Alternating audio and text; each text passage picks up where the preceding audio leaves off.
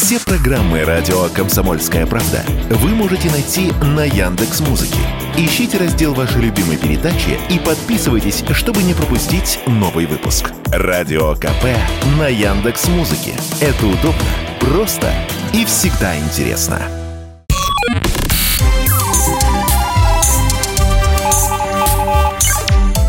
Передача данных. Здравствуйте, друзья! В эфире передача данных у микрофона Мария Баченина. К 2030 году Организация Объединенных Наций прогнозирует увеличение населения нашего, нашей планеты на 700, вдумайтесь в эту цифру, миллионов человек. То есть это 8,5 по сравнению с текущими почти 8 миллиардами общей численности населения. И вот этот рост населения может уменьшить потребляемые человеком ресурсы и, конечно же, в том числе пищевые. Однако новые технологии полностью изменят пищевой сектор, так нам обещают. Образ привычный для нас еды сегодняшнего дня наверняка будет почти неузнаваем через несколько десятков лет и сохранится лишь в памяти тех поколений, которые застали это время, а также на фотографиях и рисунках. И у нас сегодня в гостях заместитель директора по стратегическим коммуникациям Федерального исследовательского центра биотехнологии Российской академии наук Алина Осмакова. Алина, здравствуйте, добро пожаловать. Здравствуйте, здравствуйте, уважаемые слушатели. Здравствуйте, Мария. Вопрос на засыпку, думаю, который волнует всех. Животная еда, ну, я имею в виду э, мясо в первую очередь, а вычеркните ненужное, исчезнет, станет несъедобной по каким-либо причинам или только для богатых останется доступной? А если мне не нравится ни один из вариантов? Давайте свой, а, только давайте аргументируйте. следующим вариантом.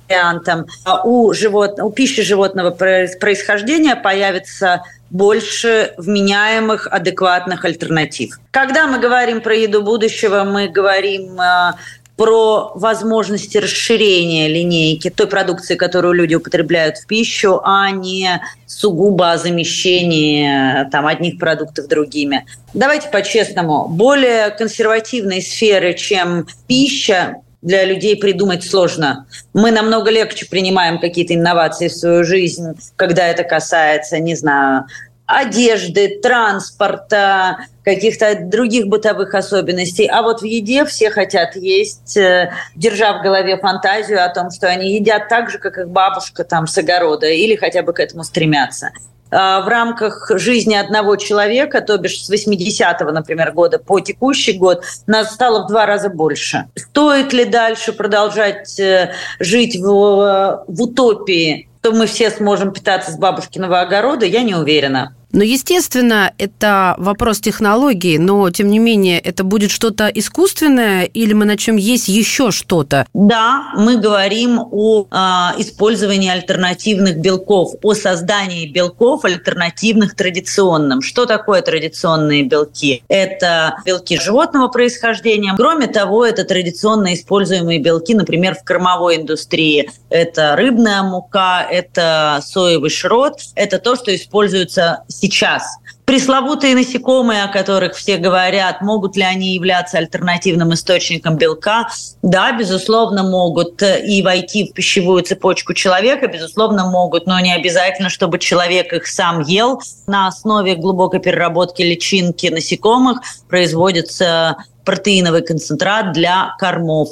А, страсти, которые разводят вокруг э, насекомых, мне кажется, несколько переоценены. А, отдельный, очень серьезный, большой аспект – это так называемые технологии прецессионной ферментации когда в закрытых системах, в биореакторах с использованием э, микроорганизмов производятся те продукты, которые производятся на основе переработки сельхозсырья. Например, это сахара, например, это жиры, например, это, опять же, отдельные типы белков молочные белки, например, казеины. Действительно ли молоко можно производить только из коровы? Или, может быть, мы можем в биореакторе отдельно произвести молочные белки, и скомпоновать их таким образом, чтобы, например, это действительно молоко там не, содержало молочный сахар, лактозу, да, на которую зачастую встречаются аллергические реакции. При этом было абсолютно полноценным по своему составу э, аминокислотному, белковому и так далее. Это уже сегодня не фантастика. В эти технологии приходят серьезные инвестиции во всем мире, они активно развиваются. Или у нас в стране уже сегодня на высокой стадии готовности находится технология производства так называемых сладких белков. Представьте, это субстанция, которая, во-первых... Сгущенка! Это сгущенка, я полагаю. Нет, не совсем.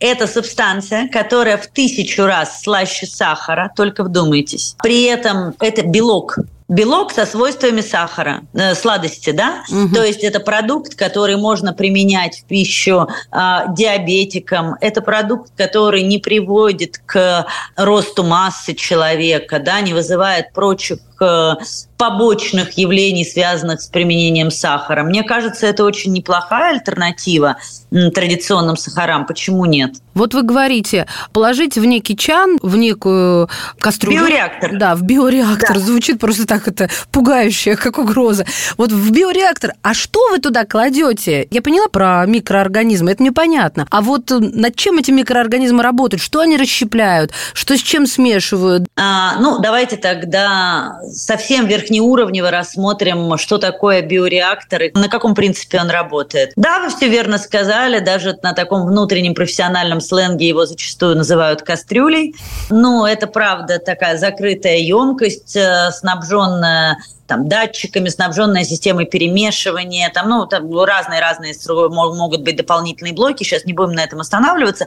Суть всегда в том, что э, биореактор – это такой условно, давайте скажем, дом, где созданы максимально комфортные условия для жизни того или иного типа помещенных туда микроорганизмов. То есть там находится питательная среда, там поддерживается нужный уровень температуры, там нужная скорость перемешивания, ну, все, все прочие требуемые характеристики поддерживаются на нужном уровне, чтобы тот микроорганизм, который там живет, или быстрее размножался, или производил больше продуктов своей жизнедеятельности. Вот. Дальше продукция, полученная таким образом, проходит стадии выделения, очистки, фильтрации. Все зависит от того, какой у вас, опять же, целевой продукт. Но базовый принцип ровно такой. Казалось бы, довольно несложный, но на самом самом деле предельно тяжело поддающийся промышленной реализации. Но мы это, слава богу, умеем делать. Мы считаем, что биотехнологии – это IT завтрашнего дня, и человечество неизбежно идет э,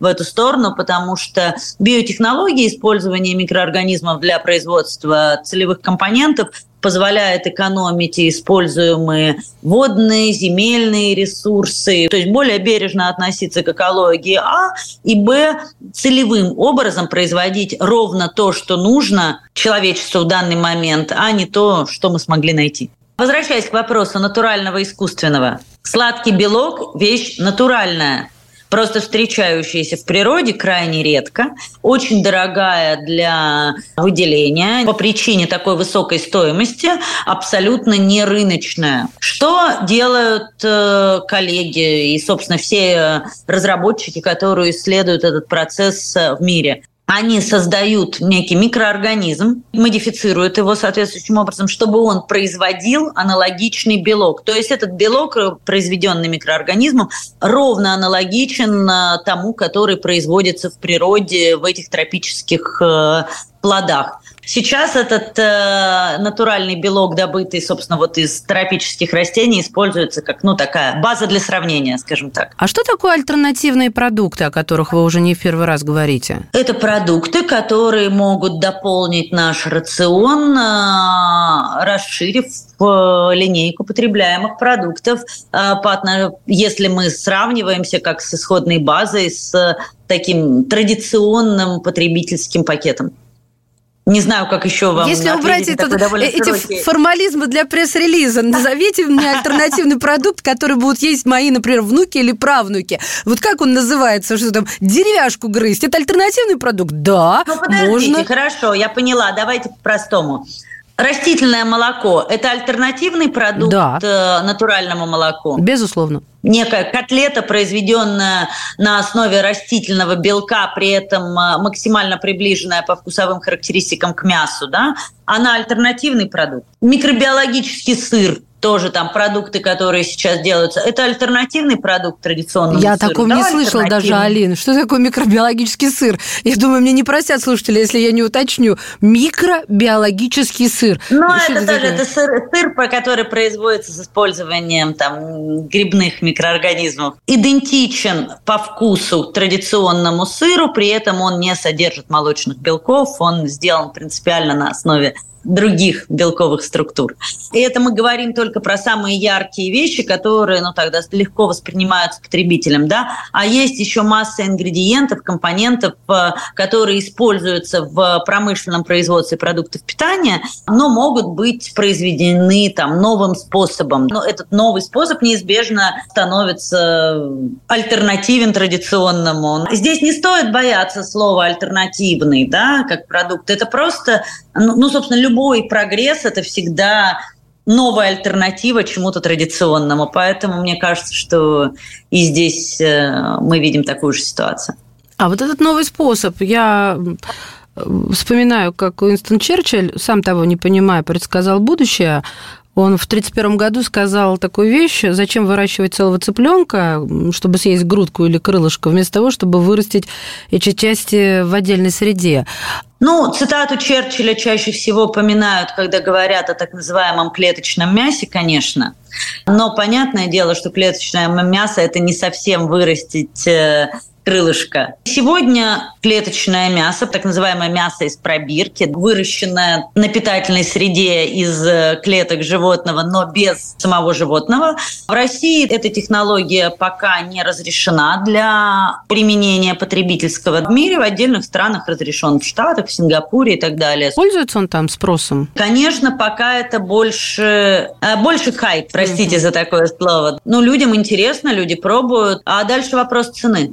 Доступности маркетинга вокруг этой технологии. Ну, почему нет? У этой технологии по-прежнему сохраняется некий ценовой барьер. То есть это дороже, есть чем вырастить корову для питания человека, чем в пробирке дороже. Клеточное получается. мясо сейчас дороже, чем традиционное. Да, но если еще несколько лет назад оно было там дороже там, в тысячу раз, то сейчас оно уже дороже на какие-то там десятки процентов. И у этой технологии есть э, все перспективы к тому, чтобы в какой-то момент произошел фазовый переход, и технология удешевилась. К тому же там всегда работает эффект масштаба, как вы понимаете. Тут это, это сложная история, потому что мясо, как вы понимаете, продукт неоднородный, там как минимум три разных типа клеток, жировые клетки, ну, собственно, сами мышцы, соединительные ткани. Это, правда, непросто. Мне кажется, что до м, такого выращенного в пробирке и грамотно скомпонованного стейка, ну вот нашим ребятам еще какое-то время придется поработать. Про насекомых хотела бы вернуться.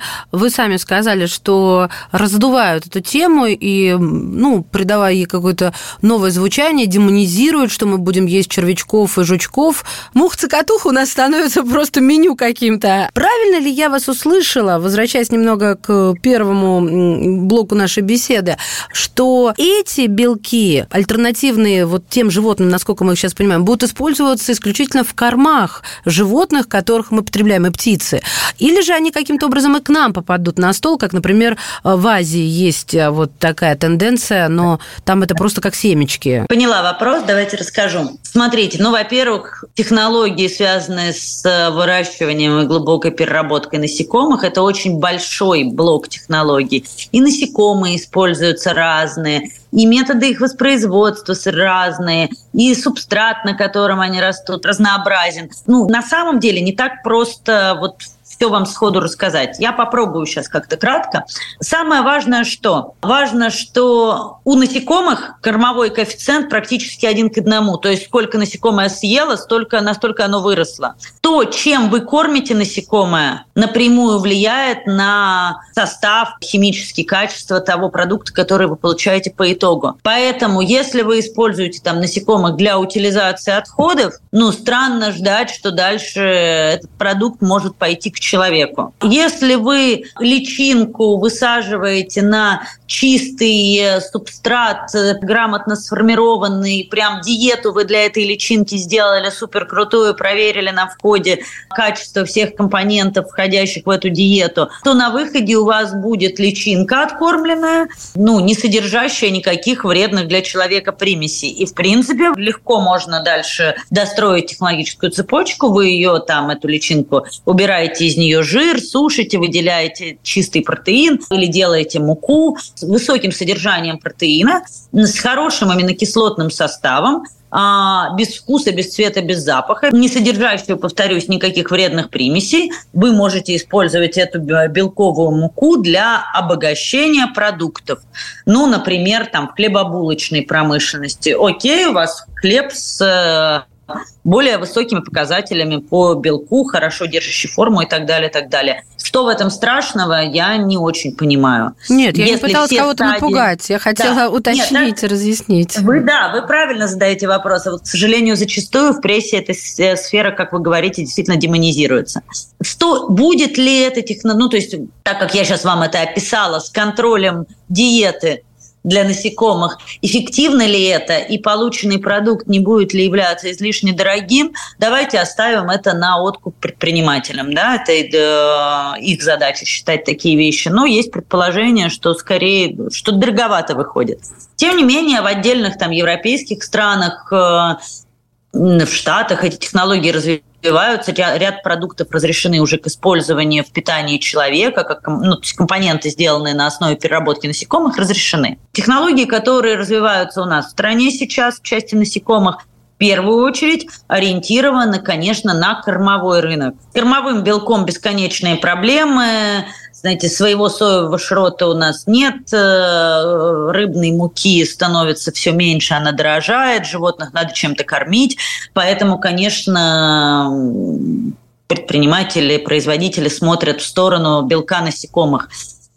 Кроме того, зачастую насекомых используют не для производства даже конечной продукции, а просто для утилизации отходов органических то есть э, снижение класса опасности отходов, уменьшение отходовой массы и так далее. А, и дальше эти насекомые зачастую не идут ни в какую дальнейшую переработку, просто утилизируются и все. Вот, поэтому это правда большой блок. Надеюсь, ответила на ваш вопрос. Да, безусловно. Ну и хотелось бы задать, наверное, финализирующий какой-то вопрос, а, чтобы аккумулировать всю ту информацию, которую мы получили сегодня благодаря вам. Прогнозы на будущее, как говорится, наши творческие планы, разработки, научная ценность, или же, выражаясь простым, а, бытовым и, главное, доступным языком, как будет выглядеть стол через 20-30 лет? Вы знаете, я искренне думаю, что стол будет выглядеть примерно как сейчас, потому что, во-первых, э, сильна такая инерция в этой сфере, нормальная, в хорошем смысле слова. А, а во-вторых, как ни крути, а, еда – это не только способ э, решения проблемы восполнения энергии в человека, да, это еще и социальный акт это и серьезная такая там способ психологической разгрузки, способ э, а, общения. То есть это действительно в полном смысле слова социальный акт. Поэтому я не думаю, что в какой-то ближайшей перспективе человечество перейдет там, не знаю, к хрустящим таблеткам э, для пополнения своего энергобаланса. Я думаю, что плюс-минус э, стол человека будет выглядеть примерно так же. Другое э, дело, каким способом будут произведены те продукты, которые он будет есть. А, и вот здесь основная история, потому что а, логично ждать, что эти способы производственные будут все более высокотехнологичными, все более экономичными с точки зрения использования ресурсов планеты, все более безопасными, а кроме того, мы, кстати, сегодня об этом с вами не поговорили, а, они будут все более а, ориентированными на персонализацию питания. В этом я тоже почти уверена, что персонализация станет э, заметным трендом. Мы уже сейчас видим такой серьезный запрос на нее, а, на подбор рациона, на, на подбор нутриентов, именно тех, которые нужны человеку в связи с его статусом здоровья, рабочими особенностями, ну, производственными особенностями, да, профессиональными и иными запросами.